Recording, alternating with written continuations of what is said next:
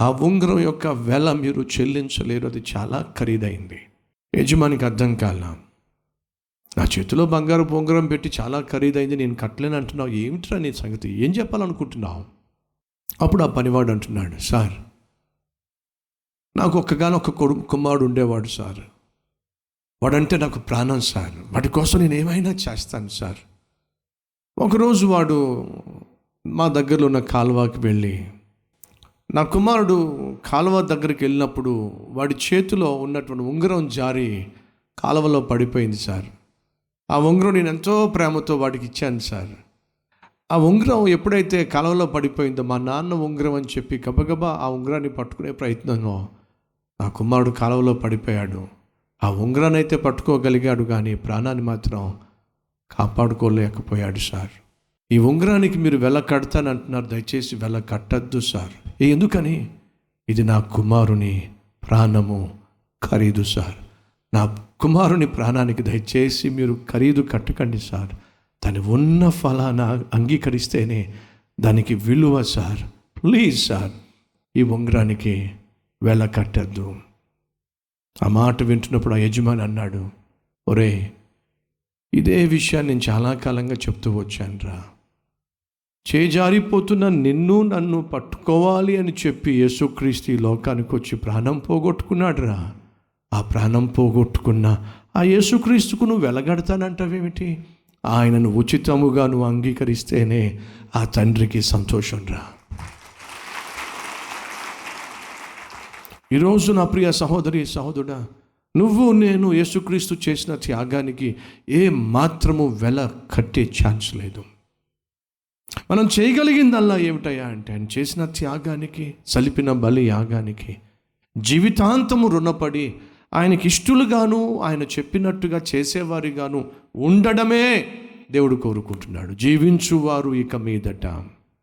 అంటే నువ్వు నేను తమ కొరకు కాక తమ కొరకు మరణించి తిరిగి లేచిన యేసుక్రీస్తు కొరకు మనం జీవిస్తాము అని ఆయన నమ్మి మన కోసం ప్రాణం పెట్టాడండి. ఎంత గొప్ప నమ్మకం అండి అయింది.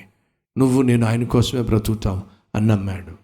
నువ్వు నేను ఆయనలాగే జీవిస్తాం నమ్మాడు.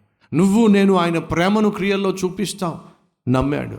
నువ్వు నేను ప్రత్యేకించబడి పాపం నుంచి వేరు చేయబడి లోకంలో వెలుగు సంబంధులుగా జీవిస్తాం నమ్మాడు. నువ్వు నేను మన చుట్టూ ఉన్నటువంటి అనేక మందికి మార్గదర్శకులుగా మాదిరిగా ఉంటావని ఆయన నమ్మాడు. అలా ప్రత్యేకంగా పరిశుద్ధంగా జీవించవలసిన మనం లోకంలో కలిసిపోతే పాపంలో కలిసిపోతే సైతాను చేతుల్లో చేయి వేసేస్తే దేవునికి ఎంత దుఃఖం అండి ఎంత బాధ అండి.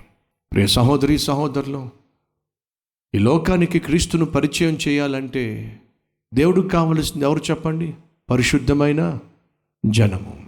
నిన్ను నన్ను తన అమూల్యమైన రక్తముతో కొనుక్కున్నటువంటి దేవుడు నువ్వు నీ ఇష్టం వచ్చినట్టుగా జీవిస్తూ ఉంటే ఇంకెంతగా ఏడుస్తాడో ఒకసారి ఆలోచించండి. కష్టపడి కూలీ నాలి చేసుకొని రెక్కలు ముక్కలు చేసుకొని కొడుకునో లేక కూతుర్నో చదివించేటటువంటి తండ్రి లేక తల్లి ఎన్నో కళలు కానీ వారు వారు పెద్దోళ్ళు అవుతారు గొప్పోళ్ళు అవుతారు కష్టాలు తీరుస్తారని చెప్పి కళలు గన తర్వాత చదువు సంజలు లేకుండా త్రాగుబోతుగానో తిరుగుబోతుగానో కొడుకో కూతురో ఇంటికి వస్తే అది చూసిన తండ్రి అది చూసిన తల్లి ఏం చేస్తుందో చెప్పండి. గుండెలు బాదుకొని ఏడుస్తాడు. ఎందుకని? నేను కన్న కలలేమిటి? నా కళ్ళ ముందు కనిపిస్తుంది ఏమిటి ఏ తండ్రి అయినా గుండెలు బాదుకుంటాడు ఏ తల్లైనా గుండెలు బాదుకుంటుంది. ప్రియ సహోదరి సహోదరుడు వారు కని పెంచి పెద్ద చేశారు. అయినప్పటికీ వారి గుండెల్లో ఎంత బాధో. కానీ ప్రభు అయిన యేసుక్రీస్తు కని పెంచటం కంటే తానే పరలోకము నుంచి భూమి మీదకు దిగొచ్చి నీ గురించి దెబ్బలు తిన్నాడు. నీ గురించి ముఖం మీద ఉమి వేయించుకున్నాడు. నీ గురించి పిడిగుద్దులు తిన్నాడు. నీ గురించి ముళ్ళ కిరీటం ధరించాడు. నీ గురించి రక్తము చిందించాడు. నడి బజార్లో తన్నులు తిన్నాడు.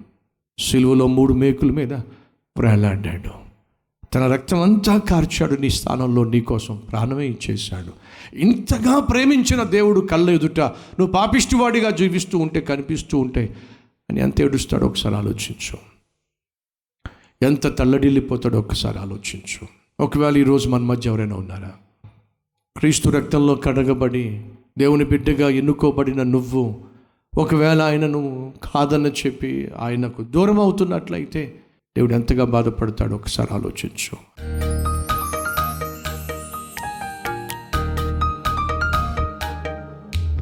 ఏ ఏ విషయంలో నేను దుఃఖపరిచానో వాటన్నిటిని బట్టి నన్ను మమ్ములను క్షమించు నాయన.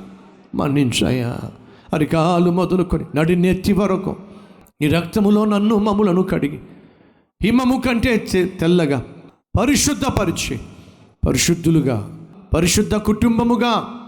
నాయన మేము నీ ఎదుట కనిపించులాగున సహాయం చేయండి. ఏసు నామం పేరట వేడుకుంటున్నాము తండ్రి. ఆమెన్.